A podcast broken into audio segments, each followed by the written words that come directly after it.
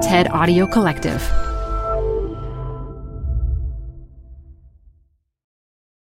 Hi, I'm Debbie Millman.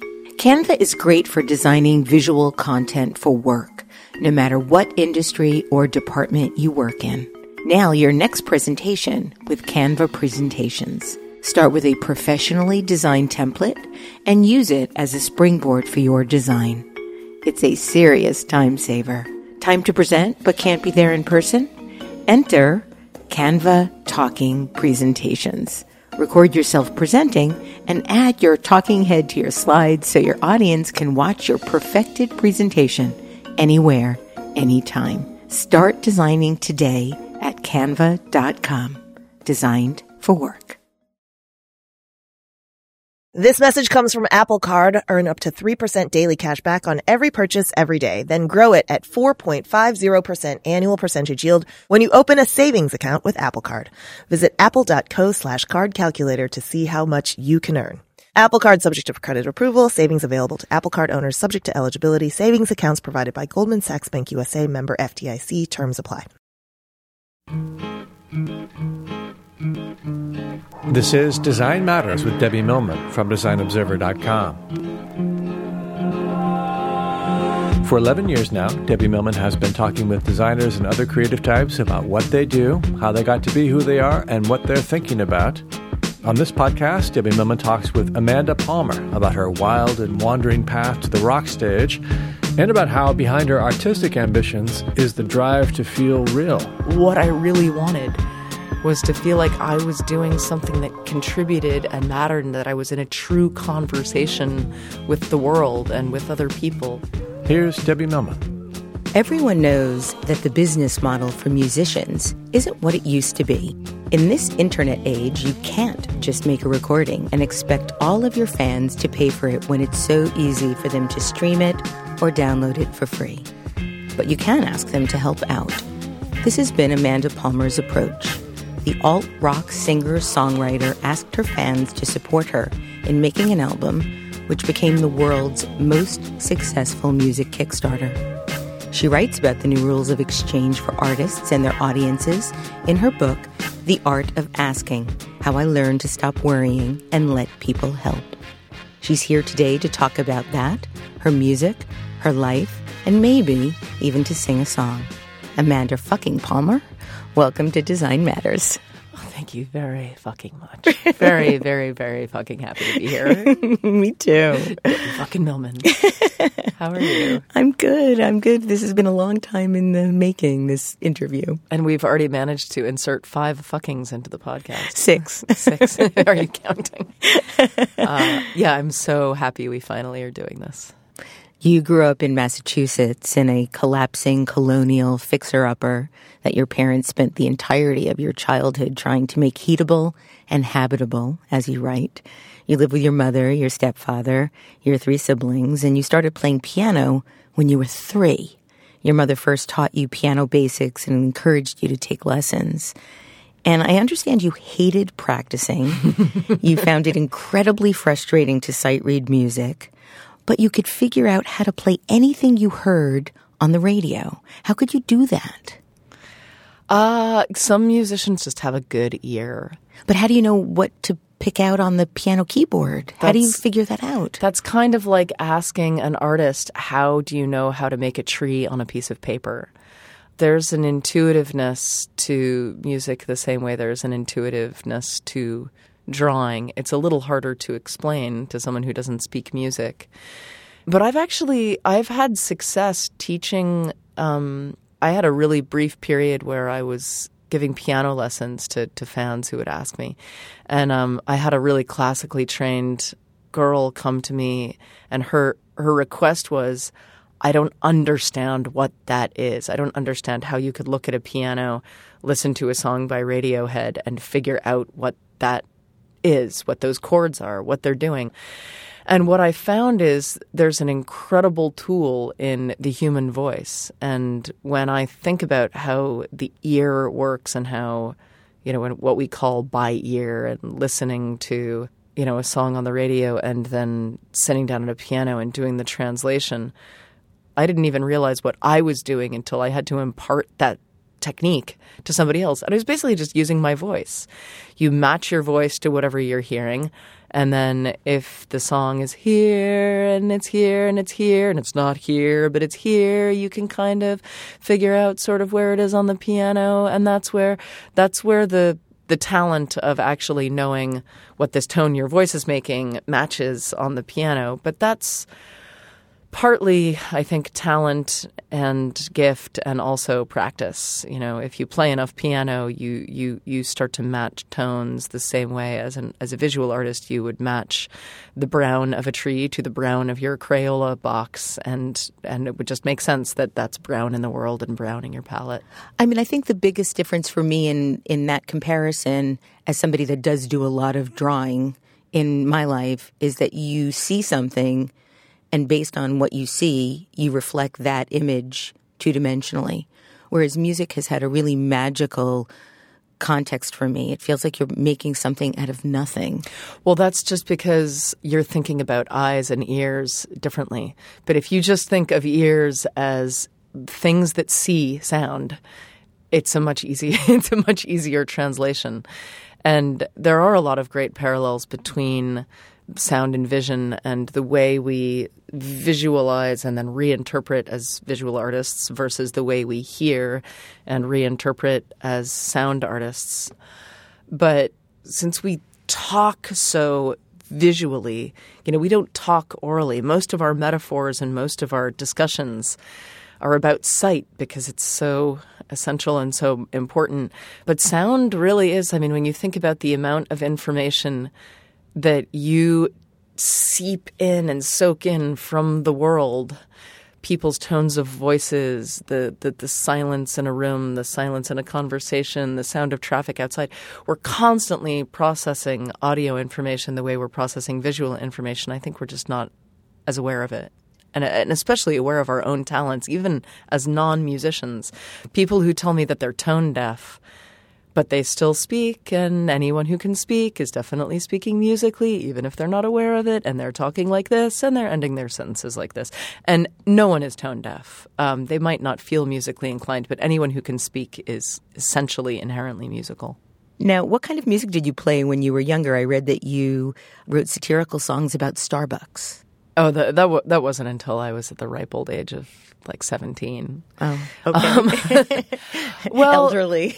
yeah, I mean, looking back with perspective is always fun because, you know, I had a ton of musical influences around me and the more the older I get, the wider I see the palette was, you know, I was watching a lot of television you know, when I started the Dresden Dolls in my mid 20s and I was asked by a gazillion journalists, you know, what are your influences? It was the la- easiest lazy journalist question. What are your influences? And I would reel off the, what I considered, you know, good, respectable, important, good influences like my mom's Beatles records and the records by the Doors and the Beach Boys. And you weren't talking about the Partridge Family.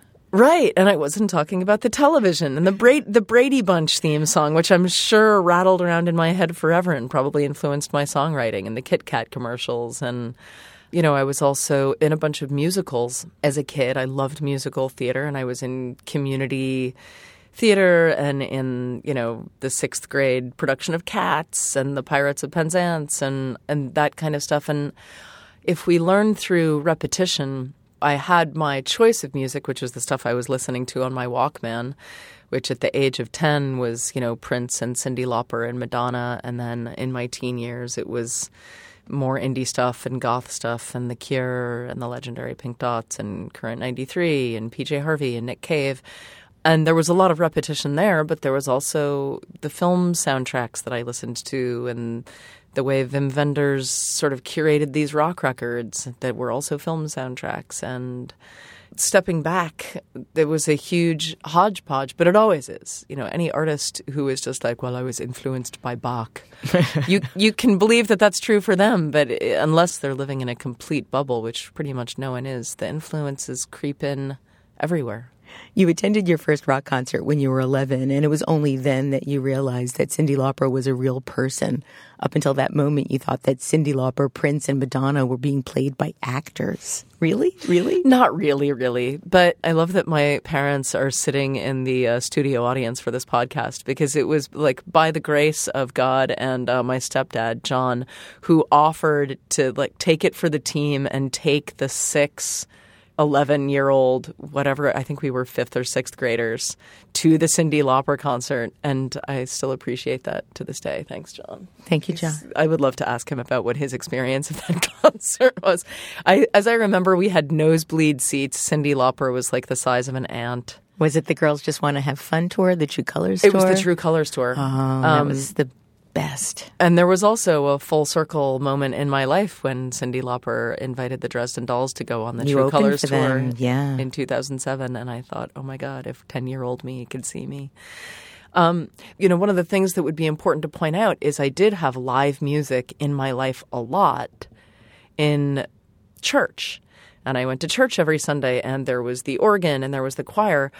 But to me, that was sort of somebody else's world and somebody else's music. That wasn't the, the music that I went home and put, you know, and was like, I can't wait to get home and listen to those motets and anthems and hymns on my Walkman.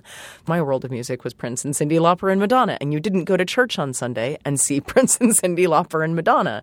So those things were I never considered them at odds with each other, but the fact that, you know, there was the world of MTV and the kind of music that I wanted to emulate and listen to, and there was the world of church music, and then there was the world of school music, which was as a second grader and a fifth grader, you go into music class and you're sort of handed out sheets and books and you're made to sing these songs and you don't necessarily like them or feel connected to them and some of them you like and some of them you don't. And if you take those pictures and then you rewind the human clock, which is always what I'm fascinated by. It's like, how did we do this 5,000 years ago? And how has it evolved? And does it still make sense for how we live and what the deal is? You know, all of those things were somewhat disconnected. And it wasn't like we were just in a village with the song, you know, the capital the songs we sing when someone dies, when we want it to rain, when we are celebrating, when we are unhappy, and everyone knows those songs and everyone sings them together. And one of the things that I find fascinating about music now is everything is very compartmentalized. We don't all speak a common musical language. We we've become very siloed. And we fight over it. Yeah, and you know, where music used to just have a common purpose and the songs were shared, there was no ownership, there was no copyright. There was just there's music and we do it together. And nowadays, I mean, I think we've gotten about as far from that as possible with Taylor Swift battling artist X about who should and shouldn't put their music up on Spotify. And when you take the long view, you look at that and it all looks insane. It looks really petty. Yeah, it does. And, and kind of a sad state of affairs considering what music can make possible. I read that your high school principal told you that though you might have thought you were special, you weren't. She actually told you that you weren't special. Yeah. But, you know, in that kind of offhanded way that high school principals will do when they're dealing with a discipline case. I'm not trying to defend her.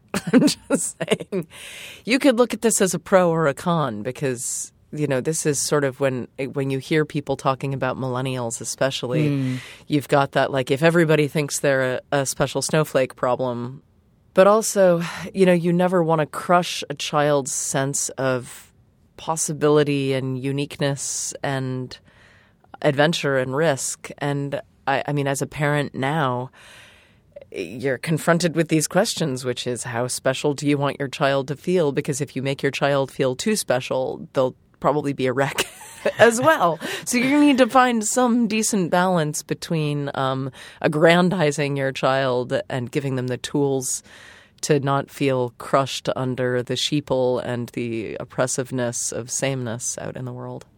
You write about how you couldn't handle criticism, no matter how well intentioned, and when you were sharing your songs or playing live simply terrified you since any rejection of your work felt like a direct rejection of the entirety of you. And I'm wondering if that is why you considered being a veterinarian. I read that you liked your cat and figured that that qualified you for the profession. And cats don't judge.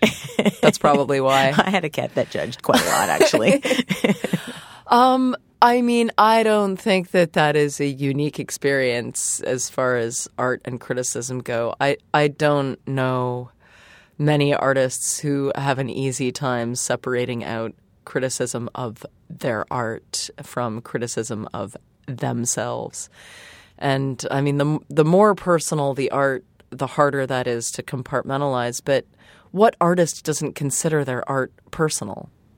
You went to Wesleyan University. What was what did you major in? I was pretty sold on the idea of being a professional musician and performer and songwriter of some kind.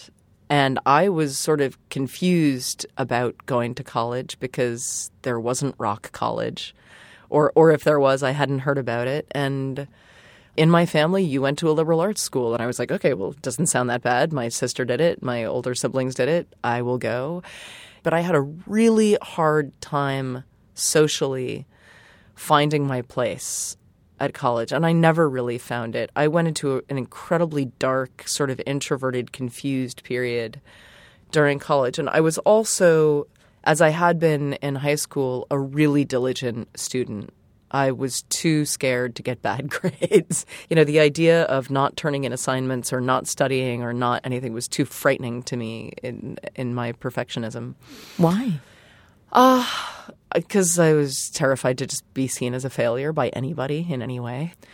And so, the, you know, I was still looking back at my time in Wesleyan. I was personally pretty unhappy, but had it not been for Wesleyan, I wouldn't have been exposed to, you know, deep, profound experimental music, the likes of which I had sort of tasted and tested in high school. But I took an incredible experimental music class with Alvin Lucier, who in the world of experimental musicians is a smaller heavyweight.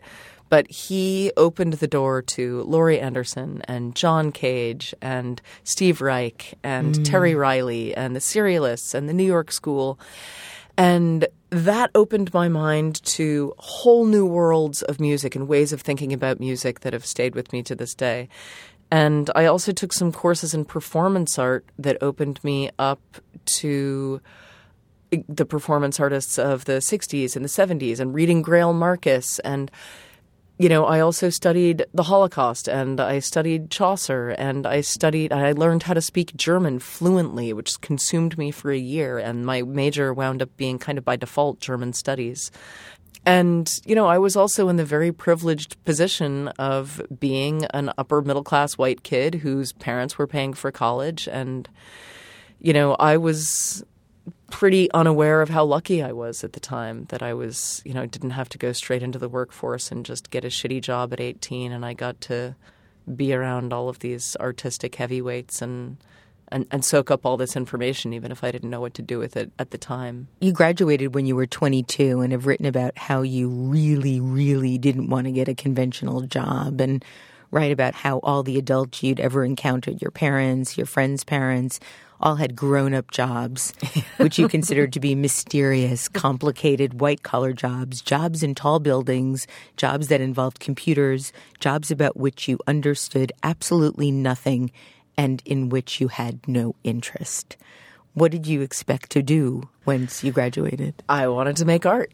And I didn't know what you did. I didn't know how you became a money making art maker, but I figured I would figure it out. And right out the gate, out of college, I started street performing, um, which was technically a kind of making art. It wasn't the kind of art making that uh, you know was my true passion, but between standing on a box painted white and collecting money as a busker and doing I did a lot of nude modeling, which is actually something I don't talk about a lot in the book or out in the world, but there was a few years from, you know, about 20 to 25 where I did a lot of nude modeling for mostly for college art classes and you know Cambridge Center for Adult Education, life drawing and sculpting and painting. And I was just never afraid to take off my clothes, so I figured I might as well get paid 15 bucks an hour to like sit around lounging moderately still naked and chatting with artists and I loved being in that community and I was much happier getting paid $15 an hour as a as a naked life model than I was my other, you know, twelve dollars an hour being paid as a as an ice cream and coffee barista, which was my other job at the time. I actually have a list of the jobs that you've I had. did a lot of jobs, and and I think it would be fun. But before you, you also got a full ride scholarship to get a master's degree in anything you wanted at Heidelberg University. But after enrolling and going there, you quickly withdrew. Um, yeah, and I and that was that was a strange little chapter in my life. So I graduated Wesleyan, and my plan was to move to Heidelberg and get a master's in whatever I wanted. And I figured I would move in the theater music direction. And upon getting to Heidelberg University and my full ride scholarship and my paid for apartment and everything, I, I sort of looked around and thought, oh my God, another two years of school why am I doing this? I, I wasn't really enjoying being in school. I wanted to start my life. And in a in a move that was pretty dramatic at the time, I ditched the scholarship, ditched Germany, had moved into an apartment, and as soon as I had moved in, packed up all my stuff and moved out. But I would be remiss if I didn't also add the fact that I had just fallen in love with a guy in Boston, um, a cello player named Jonah, and he drew me back. I didn't want to give up on the relationship, and I was in love, and we broke up six months after I moved home. Um, but I think it was pretty fateful. I think staying in school would have probably been a mistake. I was done and done with academia and ready to start real life. I want to share with our listeners the list of jobs that you had. Go for it. so you rented a room in a dilapidated share house in Somerville, Massachusetts. This is where you became an ice cream and coffee barista, making nine fifty an hour plus tips. But you've also had, aside from being the artist you are now, you were an unlicensed massage therapist working out of your college dorm room but did not give happy endings. You were making $35 an hour doing that. True that. You were a naming and branding consultant for dot com companies. You were an unpaid playwright and director, a waitress in a German beer garden, a vendor of clothes recycled from thrift shops and resold to your college campus center, an assistant in a picture framing shop, an actress in experimental films, a nude drawing painting model for art schools, thank you very much, an organizer and hostess of donation only underground salons, a clothes check girl for illegal sex fetish sloth parties. Sorry, mom and dad. And through that they job, have, they can handle it by now. they've heard, they've heard this story. And through that job, a sewing assistant for a bespoke leather handcuff manufacturer, a stripper, and briefly a dominatrix. My and poor, my poor mother. I, that's a, this is another hi mom. Now that I've had a child, I feel so much more empowered to talk about uh, all of this stuff because I'm like I'm a mom. I'm What allowed to have a past. What was being a That's what Madonna said too when she first had her kid. It's pretty liberating. What was it like to be a dominatrix? What did you do? Did you Oh step on God. people and like s- I put stepped on- heels in their backs and things? You know, it wasn't very violent. What I found about my dominatrix job was the same thing I found about my stripping job, which is those are not really jobs about sex. They're about power, right? They're about emotion. I mean, my job as a stripper was yes, there's, you know, sex and image and nudity, but my God, like the seven hour shifts that I would clock at the glass slipper were not about sex and they were not about nudity. They were about lonely people. I met the loneliest guys at the glass slipper. And the way I look, I mean, I could be romanticizing it a little bit, but pretty much these people just desperately wanted to be seen and they wanted company.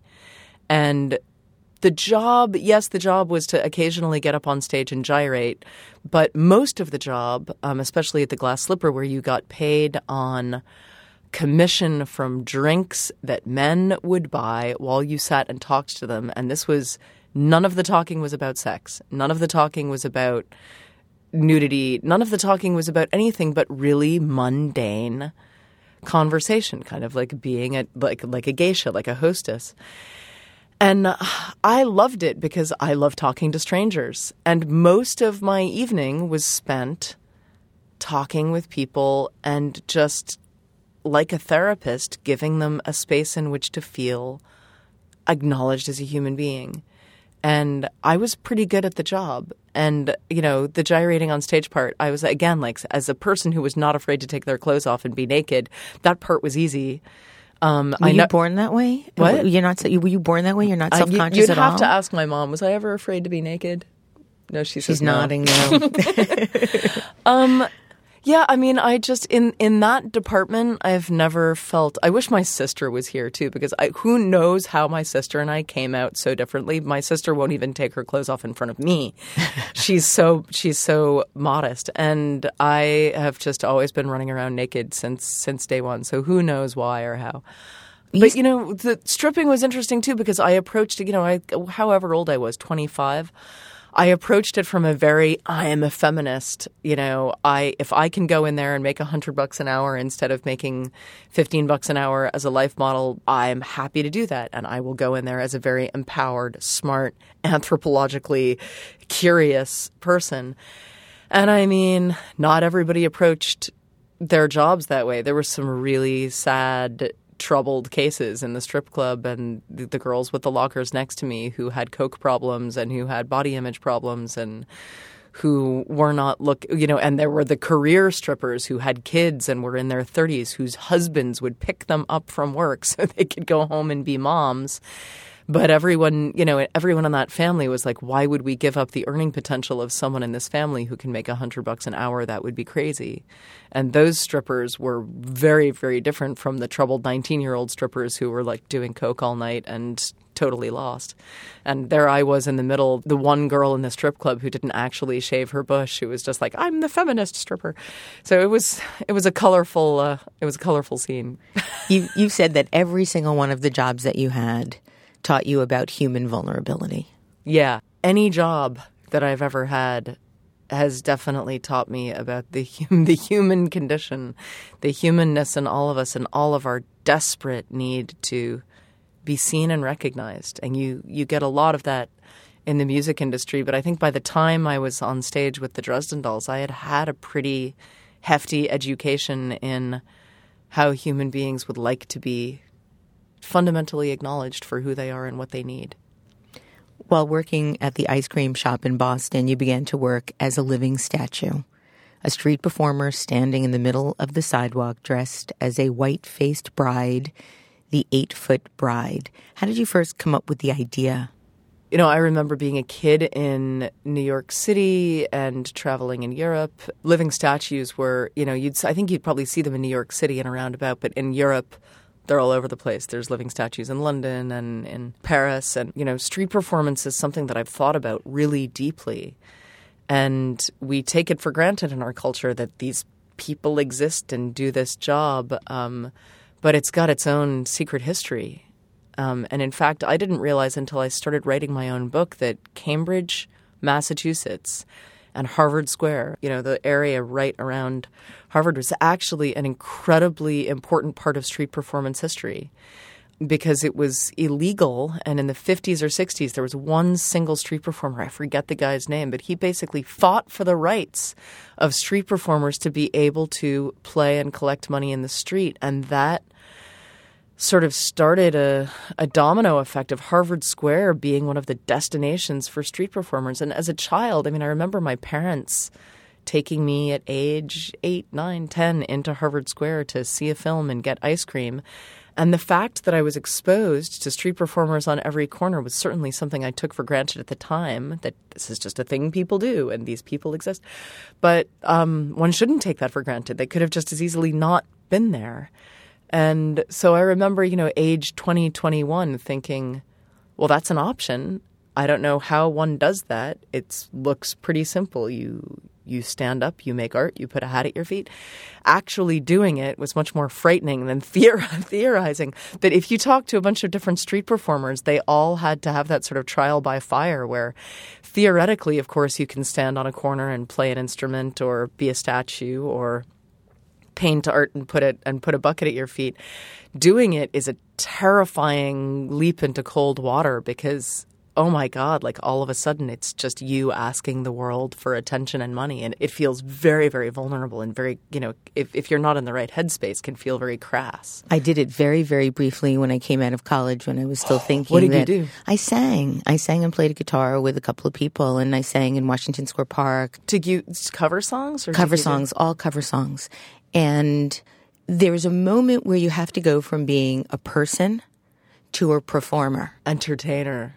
Right. Not even performer. Like when you're doing street performance, I think you really are going into the realm of entertainer. Right. It's not like being on a stage where where, you every- walk out from behind a curtain and you're above everybody else. Well, and everyone is choosing to be your audience. Right. When you're in the street, this is an unchosen audience, and you really are moving into the realm of entertainer. You're not there to be hitting everybody with like challenging mate- right. material. Yeah, yeah. We sang Neil Young songs and Exactly. Fleetwood Mac and yeah, it's a service job. It's you're in a service position. But there was this moment where you go when you when you're you know you're setting up and then you, you know you're just like everybody else on the street and then all of a sudden you're not. Yeah, you change, and there's the moment where you're also you're asking the environment to give you attention To and- listen. and to listen Pay attention, and yeah. especially uh, you know when people are busy and you feel like you're bothering them um, it wears your ego down very slowly to be in a position where you you're not there to demand anybody's attention. And if you think that you're a fantastic artist and you're doing a fantastic job, too bad. It's like you're not allowed to say like, "Hey, wait a second, fuck you. Why aren't you stopping and paying attention to me?" You just become a zen performer and you you accept that you are not in the driver's seat whatsoever. It's the audience's choice whether or not they're going to pay attention to you. And you recant some remarkable stories of being hit with things that people throw at you. Uh, people groping you. You got kidnapped, but that was actually intentional. Fake- but it seemed really scary before we knew it was in the book. Yeah. Um, but you also really connected pe- with people. You connected wordlessly. You were a silent statue. You connected with people with your eyes, and you've written about how you would silently try to communicate to people and say, Thank you, I see you. And their eyes would say, Nobody ever sees me, thank you. And it seems to me that you helped them feel real. Did they help you feel real? Oh yeah.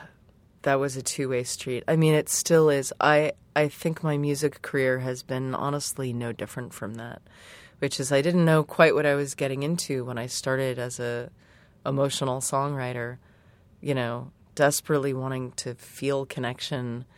In that sense, I think I am so happy that I walked through the hall of street performance, especially in silence. You know, I wasn't playing music for people on the street. I was just standing there. Again, there was a kind of a egolessness that I didn't start with, but that I came to understand that the above all connection and yes money was important and yes paying rent was important but the the profound and spiritual moments as now on stage and with fans was when an artist member and an audience member sort of merge in a mutual gaze whether it's literal or symbolic. And in any media in any art form that's the moment you know? And i was so happy when uh, marina abramovich did her Seeing um, her her seeing because I was like, that's just it. I the mean, artist is present. if you're talking about the fundamental, fundamental building blocks of anything in in the realm of art, it can kind of all aspire to the condition of two human souls in mutual recognition. And then everything else is colorful noise, wonderful noise. And getting to have that moment with a lot of people was a fantastic education and a really wonderful experience to to send me off into the world of, of music making.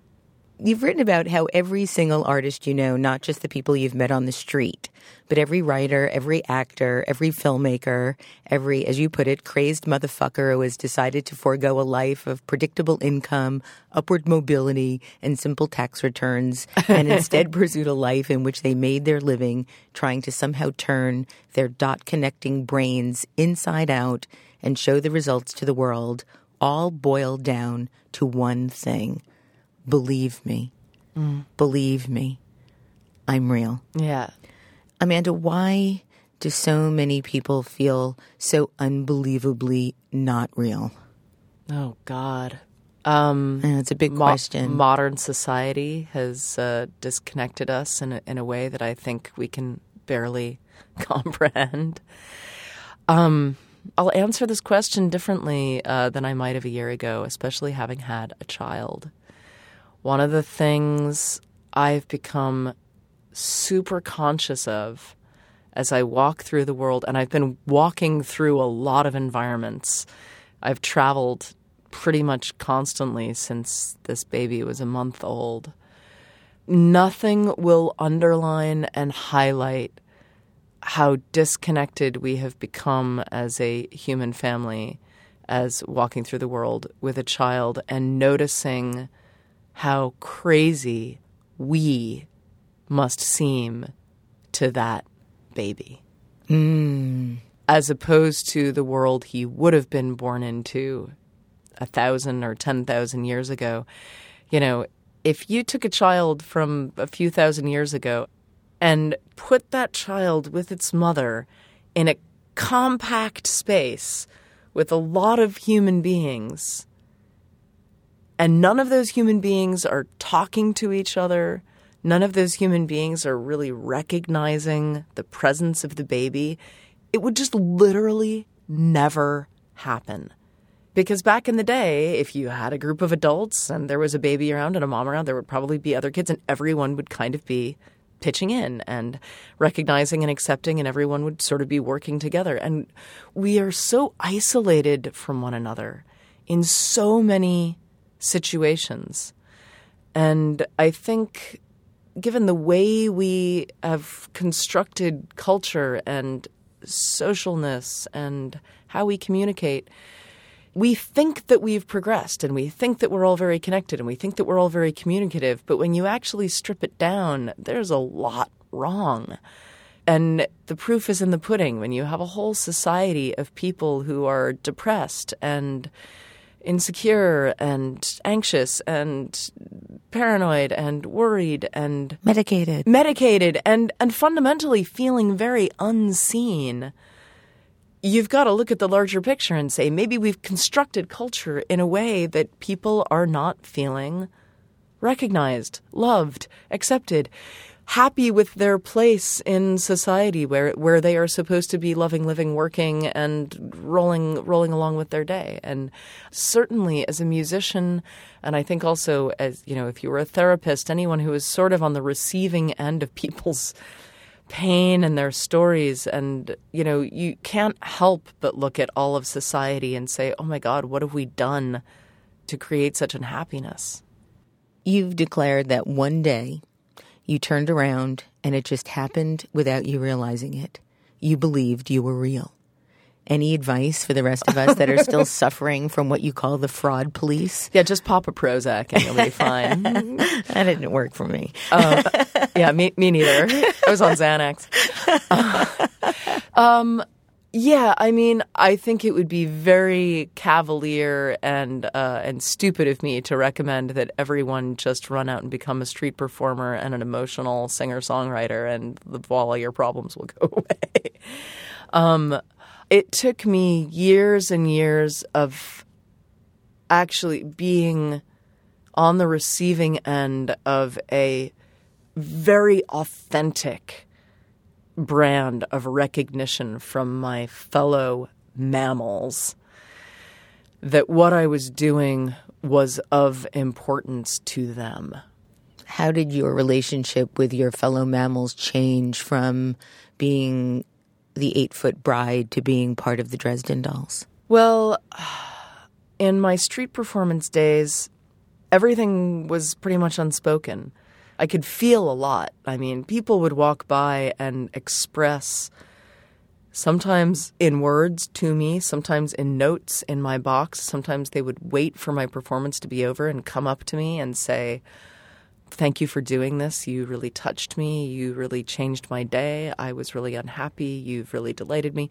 And I would get a lot of positive feedback that way. And it was really delightful existence to feel like my cute little piece of, you know, street performance art was actually making even a modicum of impact in somebody's day. That was sort of as an artist, is sometimes that's all you need.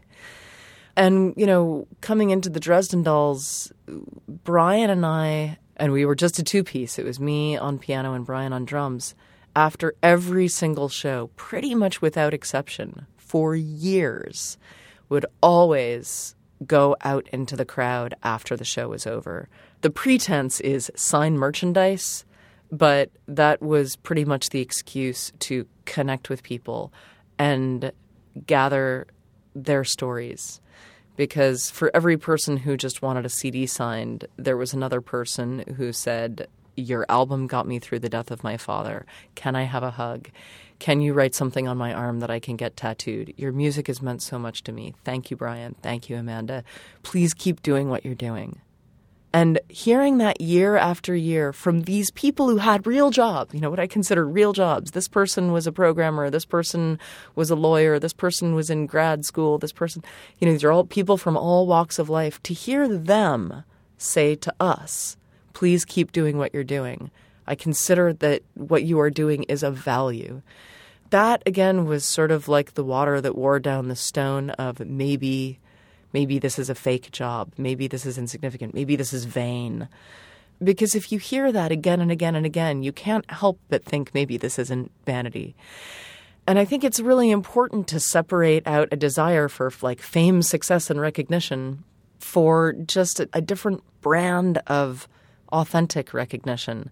From the outset, I didn't really want the fame and recognition and the success that was just status or a label.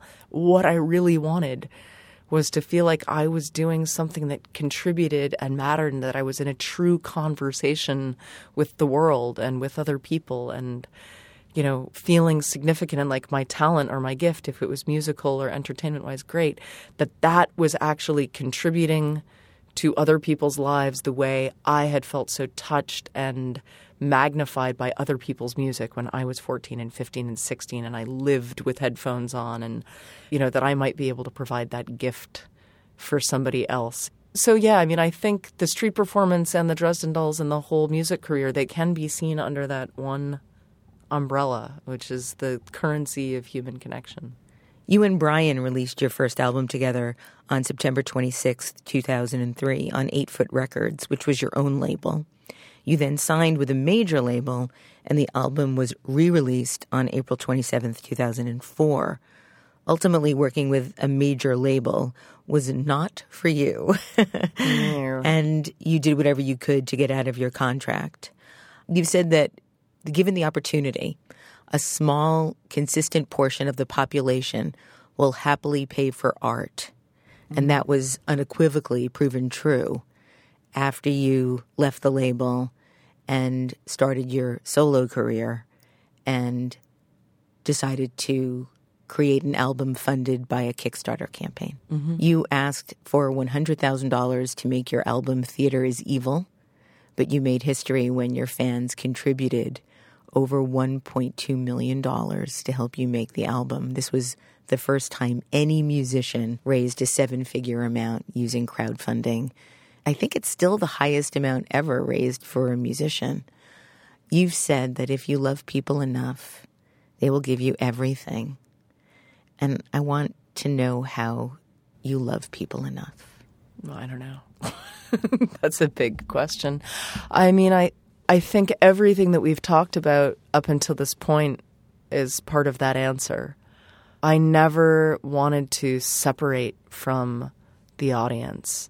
And I think that approach, which was never a strategic business approach. It was an emotional. Oh, it couldn't have approach. been. I mean, it wouldn't have felt in any way authentic. Um, but the fact that Brian and I approached the Dresden Dolls that way and we treated our fans like family, always.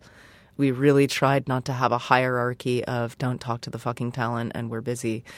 We considered you know, our fans, our lifeblood, our supporters, our patrons, our, our comrades in this sort of mutual conversation of love and art and life. And everything we did was and fed that narrative. And when I went solo, nothing changed. I was still in a constant conversation with my family, my fans as my community and they went through my hardships with me. I blogged my life and my trials and my tribulations and it was such an ongoing intimate relationship.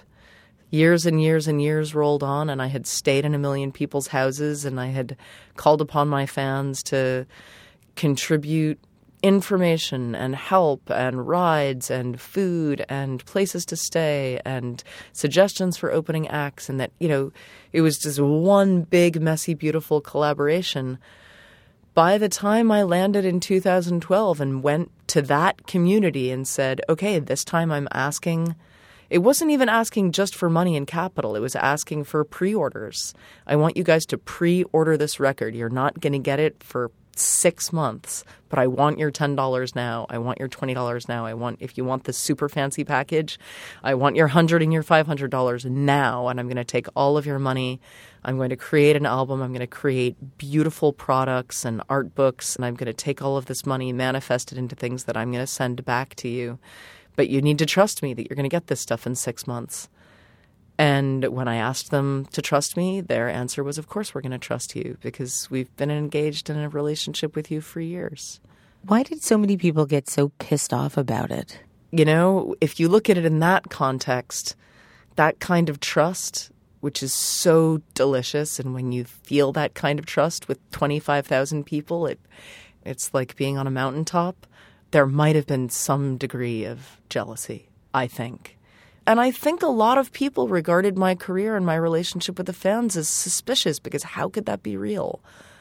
How could 25,000 people trust Amanda Palmer so much that they would throw her that much money in advance for something they don't know that they're going to get and they don't even know what it's going to look like and what it's going to sound like and they're not going to get it for 6 months? How is that possible? And it was possible because we were in a long-term relationship. And when you're in a long term relationship, there's a degree of trust that's pretty significant. And I then went out of my way to over deliver and give those guys the moon. I mean, some of those people ordered $250 packages, and I spent $300 getting them packages that were so beautiful and cost so much to ship that I ate it financially, you know, and I've now since talked about how I actually kind of ate it financially on my Kickstarter. Everyone thinks that I walked away with pockets full of money. No, I think you lost money on it, didn't you? I, actually, I saw the math. I actually lost money on the Kickstarter and was happy to lose the money because those 25,000 people still really trust me. And when I went back to them and said, hey, support my Patreon, let's get in an even deeper, longer term relationship, and I'll keep your credit cards forever. And when I feel like making art, I'll charge you. 7,000 of them have now said, Yes, we trust you that much. Here's our credit card. When you make art, let us know. We're happy to pay you that 10 bucks. We can't wait to see what you make. And had I not over delivered on my Kickstarter, those 7,000 people might have not felt able to trust me. So who knows? Speaking of trust, let's talk about Anthony, your best friend your husband Neil, and your new baby Ash. Anthony was born in 1948. You met him when you were 13, when he regaled you with tales from the 60s that made your heart ache to turn back the clock and live in a time when everybody hitchhiked and smoked hash while listening to Joni Mitchell on crackly vinyl records. Man, do I wish I was with you for that. I'm oh man, I wish I had lived in the 60s. I know I have my no regrets policy. that's that's right up there with a couple of other things. Um, like what? That well, the twenties too. Okay. I mean, I would gi- I would give anything to be able to just go back there for a couple of years and hang out. In your Hollywood biopic, you've said that Anthony would be Mr. Miyagi. Is that how you pronounce it? Mr. Miyagi. Mr. From Miyagi Karate Kid. from the You know Karate, Karate Kid. Kid. Yes, of course. But he'd be played by uh, Robert De Niro. he was your best friend until he died last year. And in many ways, in reading your book, it seemed that he was the one that really taught you how to trust. he had a big part of it. He moved next door when I was nine years old, and he introduced me to a whole realm of Buddhism, uh, yoga, meditation, and tools of compassion, especially self compassion. And he was a through line in my life from the time I was a teenager because he was always my first phone call when something went wrong and he had a fantastic way of dispensing life advice without ever uh, telling me what to do. If I was sort of tangling with things, he would he would sort of guide me. He was a therapist, so he spoke the world of not dictating from above, but kind of letting me fill in the blanks and come to my own obvious conclusions at the end of the day. And since he was bent the way he was in, in terms of Buddhism and, and compassion, you know, the path leading towards the least pain. So he was a magnificent teacher.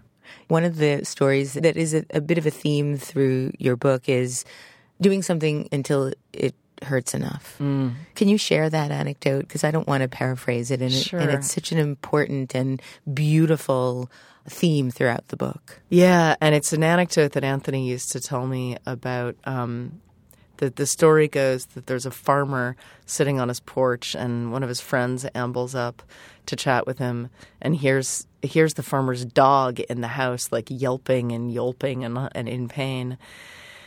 And the friend says, "What's the matter with your dog?" And the farmer says, "Oh, he's he's sitting on a nail." And the friend says, "Well, why doesn't he get up off the nail?" And the farmer says, oh, "It doesn't hurt enough yet." Isn't that so perfect? I mean, that is the perfect story. It includes everything that is important about understanding life. Yeah, I mean, we are so unkind to ourselves. Yes. And I would come back to that anecdote a lot, especially, you know, when you're in the what was in the emotional hangover and chaotic disaster of a bad relationship choice or name your masochism. And there you are, the human being going like, how is it possible that I am doing this to myself? Am I crazy? It is nice to know that that is a shared human experience and that we punish ourselves and are so unkind to ourselves when we do not need to be. In the introduction to your book, Brene Brown states, I spent most of my life trying to create a safe distance between me and anything that felt uncertain and anyone who could possibly hurt me. But like Amanda Palmer, I have learned that the best way to find light in the darkness is not by pushing people away, but by falling straight into them. I love her writing so much. Did Anthony help you do that? Yeah, that that sentence pretty much encapsulates Anthony's lesson to me and I've got to say he he himself was very unable to do that. He was abused as a kid and had a very hard time trusting people and was a very controlling, you know, he had to control his environment. He was terrified to fly. He was very into self defense. Mm-hmm. He was very guarded and very armored and was really only felt at ease when he had dominion over a situation. And in that sense, you know, when I found myself getting into like phase two of my career and feeling like an adult and in my 30s and getting married and was able to really regard Anthony's flaws, there were a few moments of like, oh my God, I really am the student surpassing the teacher because Anthony has given me the tools that he himself couldn't even use because he was um, very afraid. And here I am, like, you know, on like team trust humanity and like team sleep in fucking people's, you know, strangers' houses, which is something that would have terrified Anthony. And also, I mean, speaking of my husband, terrifies my husband. I don't consider it a coincidence that some of the most important relationships in my life have been with men who have had trust issues and who find me very tasty because, you know, I put my foot in the door for them and remind them that people are good that you don't have to be afraid of everybody that you know and i in my in my naivete need them to to remind me that like maybe you don't want to sleep on that couch maybe. And and we hold each other we keep each other in balance which is those are the best relationships where you you, hold on to each other and you know you're you're on either side of the the raft so that you don't sink. You've written how you historically had a hard time keeping boyfriends and were used to relationships going from your words, hi to fuck me to fuck you in under three weeks. I love that. It's one of my favorite lines in the book. From And- hi and you have to to, say, fuck me to fuck Hi- you. hi From hi to fuck me to fuck you excellent well put debbie in under three weeks. And how those relationships tended to slam into painful realities mm-hmm. when the initial rush was over. And when Neil started to trust you, he told you that he'd believed for a long time, deep down, that people didn't actually fall in love and they were all faking it. How did you two manage to fall in love? faith, I guess. Um, I mean, I I came at it from the opposite approach, which is, God, in my early twenties, I could fall in love, and I mean, we're talking genuinely, authentically. I just fucking, I love you so much, in a matter of days or weeks. I mean, and um. That had its own nuclear fallout because if you can fall in love that quickly, as as I did, uh, it could sometimes be very fleeting and i you know and i stepped on a lot of people's feelings by falling in love and then getting distracted and go going over there. And wait who were you? Did not oh you're the person i fell in love with three months ago but now i'm going over here because there's this and i i did a lot of that and my style has been sort of fast and furious and uh, just sort of you know emotionally slutty whereas neil's approach was um very, very, very untrusting. I mean, he really, he really didn't believe in love. He didn't buy that it was a thing. But he fell in love with you very quickly. He told you, I what, at your first coffee together that he was there for the long haul. He wasn't kidding. I mean, Neil is very smart and he's very strategic. Neil Gaiman is more strategic than most people realize in, in matters of the heart and in matters of publishing. I think he saw me in the giant world of heart Tetris. He saw me as a piece that, if it worked, um, could fit together with him in an, in an unprecedented way, and and I think he was right, and he was just sitting around waiting for me to realize it. You were together for years with him over and over asking you to marry him and you resisted and what what changed your mind? Uh, he just got, you know, he wore me down. you push over. I mean, I, that gets into some complicated things about our relationship. You've got to remember Neil is 15 years older than me, and he was just coming out of a divorce when we met. And it was actually pretty important to him, not to me, but very important to him. He wanted the world to recognize our relationship as real. You And weren't going to be his I girlfriend. well, or the cute slutty rock star that he happened to be sleeping with that week. And I think and especially for his kids because Neil has 3 grown kids. And I think putting the stamp of this is my fiance was basically a official way of saying you you need to take this woman seriously. And I got that and I respected it. And while I wish society was different, and I've never been a huge fan of marriage and the idea of marriage and the sanctity of marriage, I think a lot of it is is a little bit on crack. I did understand that that was pretty much a fast lane move to get everyone to recognize our relationship as, hey, everyone, we're wa- you know we're waving our hands, take this seriously. You know, but marriage is pretty significant. I would say at this point, it feels like a drop in the bucket and and a laughable folly compared to the commitment of having a child. Mm. Um, because when you can get married nowadays, you can just get divorced. It's like a kind of a serious dating situation.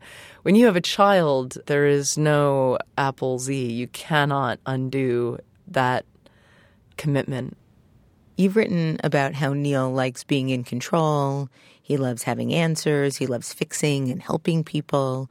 Uh, but he has a really hard time letting people help him, as do you and you wouldn't even let him help you financially after you were married mm. when you needed a bridge loan because of, you were waiting for the Kickstarter to happen. Yeah. What changed? What changed? I, I think we both changed. I mean, Neil and I are incredibly similar in the way that we are we are used to having uh, control and dominion over our worlds. You know, Neil is very much the CEO and CFO of Neil Gaiman Land and Amanda is is very much the same in Amanda Land.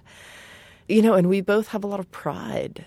And you know, part of not wanting to take a loan from my husband to bridge my you know my Kickstarter gap was again that feeling that you know I should be able to do this myself, and having to make the evolved leap of doing this myself means taking money from Neil right now. That's what I need to do in this situation. Also, being in relationship with Neil for years, I have now been able to see that there is a constant exchange of goods.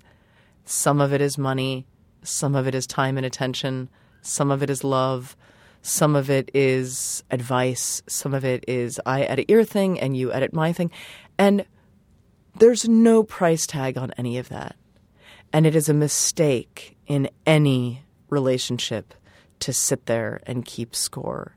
That is the kryptonite to any human relationship, especially, and I mean, your feet really get held to the fire when it comes to, and what happens when you have cancer? how am I going to pay you back for the hours that you've spent at my oh, bedside? Oh, yeah. I mean that that love isn't a ledger book. Can't no, be. it really isn't. And I think my relationship with Neil and also my relationship with Anthony have both been huge cosmic lessons in how to let that impulse go. We are not keeping score, and love really cannot keep score if it's real love in September of last year, you and Neil had a baby. You named the baby Anthony after Anthony. You call him Ash. He's here with us today for anybody that might hear the little the squeaking, cooing and the squeaking in the background. Um, before you had the baby, you wrote a blog post responding to a person who had written you. Apparently, they were worried you were going to stop being an artist when you gave birth, and that your Patreon supporters might be paying for diapers as opposed to music.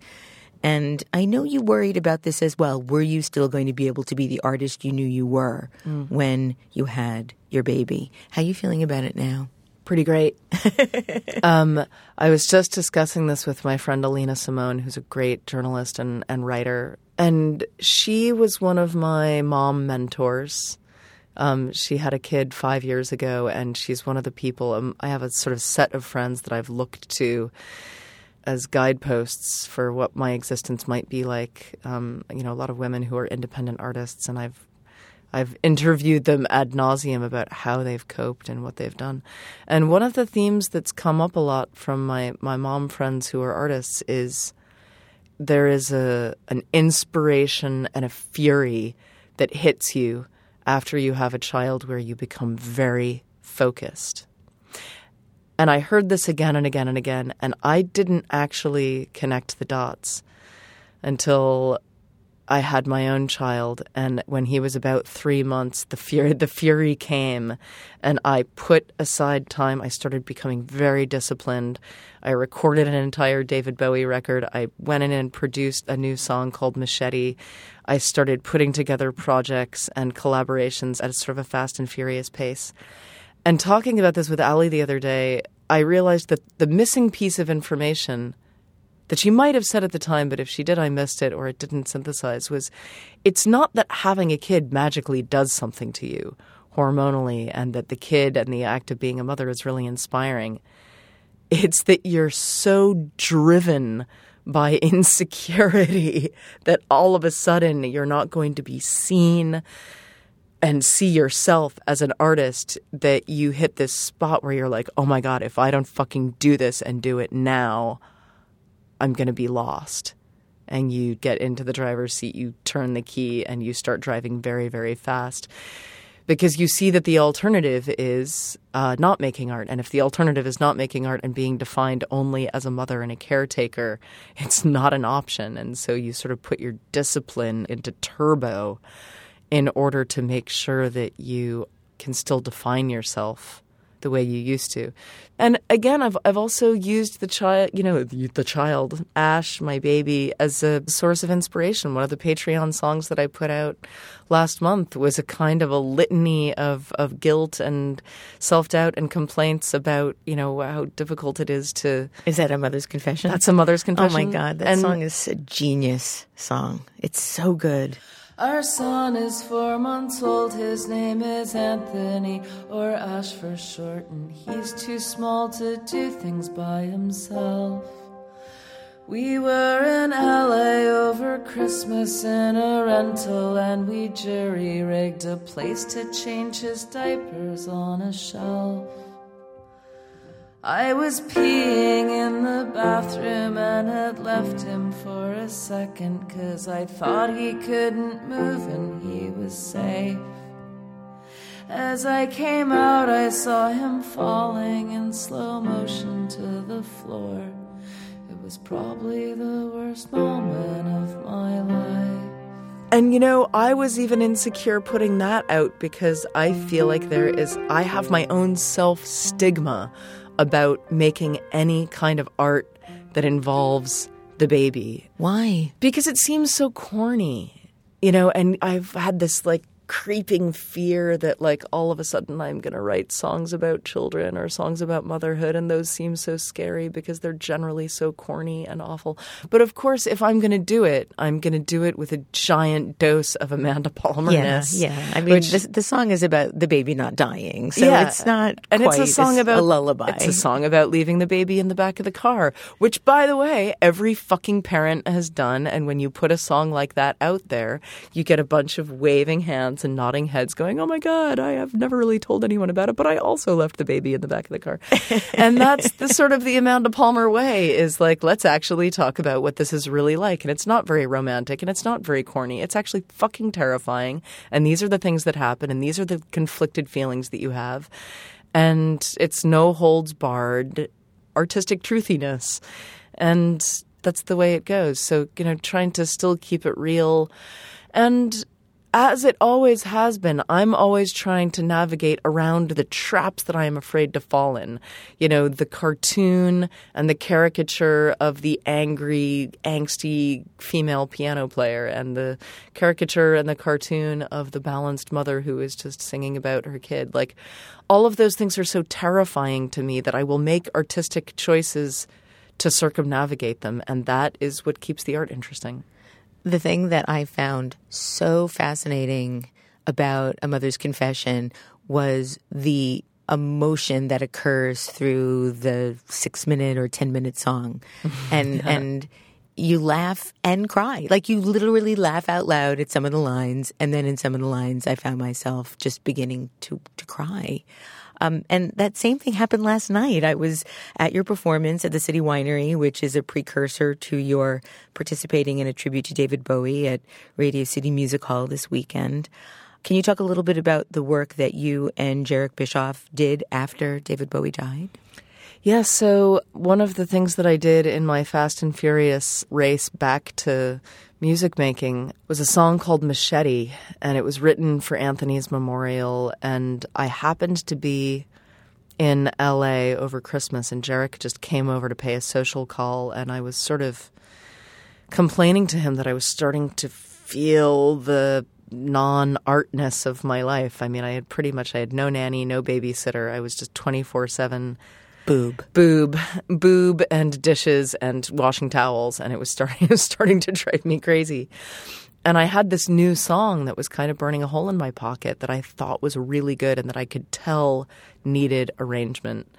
And I know when I write a song that is going to be solo piano or a solo ukulele, and I know when I write a song that needs drums and driving rhythm and Jherek strings. And Machete was one of those songs where I could I could tell that it was going to want a band arrangement. And I mentioned this to Jherek, and he said, "Well, we're here. We're in LA. You have your Patreon money. We could just press that button and have a thirty thousand dollar budget. Let's just go do it. Let's put a band together and let's do it." And so, you know, an hour later, we had called up Ben Folds and we had a studio date set a week later. We had the budget from my Patreon, which made meant that we could just hire musicians and hire strings and hire engineers. I have never liked the box of knives you said was a paradox because you're kind but withstood a childhood that robbed you blind of love that was safe and so you learned to fight. Never liked the box of knives you said was a paradox because you're kind but withstood a childhood that robbed you blind of love that was safe and so you learned to fight. I have never It all happened very quickly, and that song was getting mixed. And Jherek was sort of sending me mixes over email uh, when David Bowie died. And we got on the phone the day after he died, and we were commiserating and in disbelief. And i i joked, half joked, as I usually, most of my jokes are half jokes. I said, you know, we should just ditch Machete right now and just do a bunch of David Bowie strings. Like right now, let's just do it. Let's just use a Patreon for that. Just get a string quartet together. Are you doing anything this week? And Jherek was like, no, let's just, let's do it. And you did it. And I did it, and I did it in, you know, a week later, I was standing in a recording studio in Santa Fe, New Mexico for, I I was in the studio for about 20 hours. Jherek had put together these arrangements. He had gotten a string quartet in six days later, laid down the string tracks, emailed them to me in Santa Fe, and there I was in the vocal booth singing David Bowie songs and going like, "This is the best. This is the," you know, when someone dies, it almost felt like there was no other better answer than to get into the studio and sing his songs and feel his life force and the things that he created, like literally coming out of your mouth and into a microphone and getting with these beautiful strings. It just felt like such a honor to be able to do that, and it felt like such a perfect way to honor Bowie. Amanda, do you want to play us a, a live song here in the studio? I would be honored. Um, since we don't have a piano, I will have to play one of my my ukulele tunes. But I've got a really good one, and given everything we've talked about concerning Anthony, this was a song that I wrote um, inspired by Anthony and his sort of his message to me. And um, I wrote it when when he was really really sick, about a year before he died. It's called "Bigger on the Inside." Wonderful. Amanda Palmer singing Bigger on the Inside.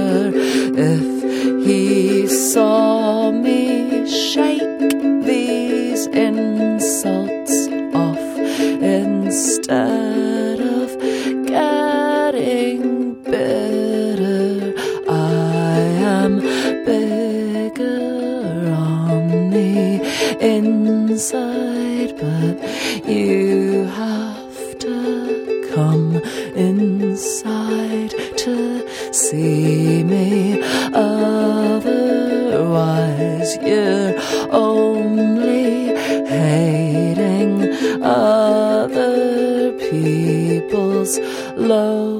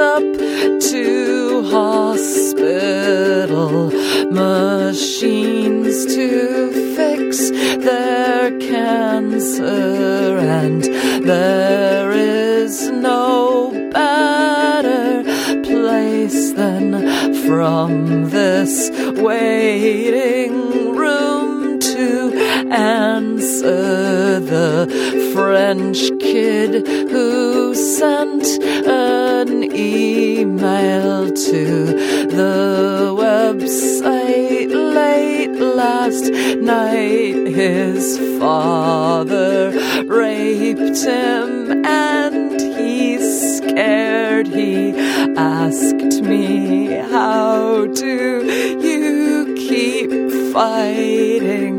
And the truth is, I don't know. I think it's funny that he asked me, cause I don't feel like a fighter lately. I am too unhappy. You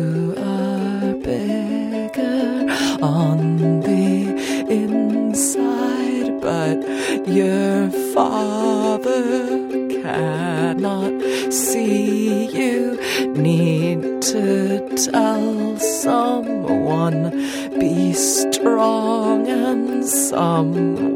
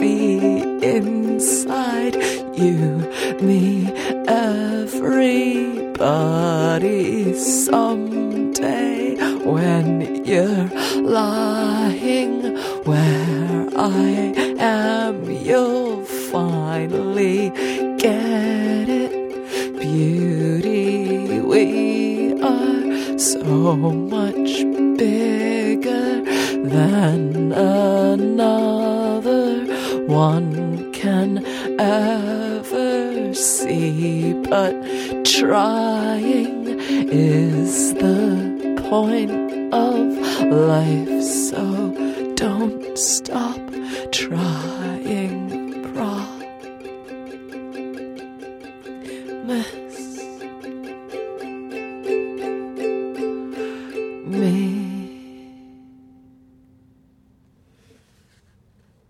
I'd like to close the show today with a quote from Neil's Aunt Helen. You include this line in your magnificent song, Machete. You sing, She survived the Warsaw ghetto, and she always says, I love you when she sees you, because you never know. Amanda Palmer, thank you for making the world a more generous, kind hearted, safe, and trusting place. You can learn more about Amanda Palmer on her website, amandapalmer.net, where you can also find a link to her Patreon site and her remarkable music. Her New York Times best-selling book, The Art of Asking, is now out in paperback and also available as an audiobook. This is the 11th year I've been doing Design Matters, and I'd like to thank you for listening. And remember, we can talk about making a difference, we can make a difference, or we can do both. I'm Debbie Millman, and I look forward to talking with you again soon. Design Matters with Debbie Millman is recorded at the Masters in Branding Studio at the School of Visual Arts in New York City. It is produced by Curtis Fox Productions with technical assistance by Mark Dudlick. The show is published exclusively by DesignObserver.com. You can subscribe to this free podcast in the iTunes Store. You're growing a business and you can't afford to slow down. If anything, you could probably use a few more hours in the day. That's why the most successful growing businesses are working together in Slack. Slack is where work happens, with all your people, data, and information in one AI powered place. Start a call instantly in huddles and ditch cumbersome calendar invites. Or build an automation with Workflow Builder to take routine tasks off your plate, no coding required. Grow your business in Slack. Visit slack.com to get started.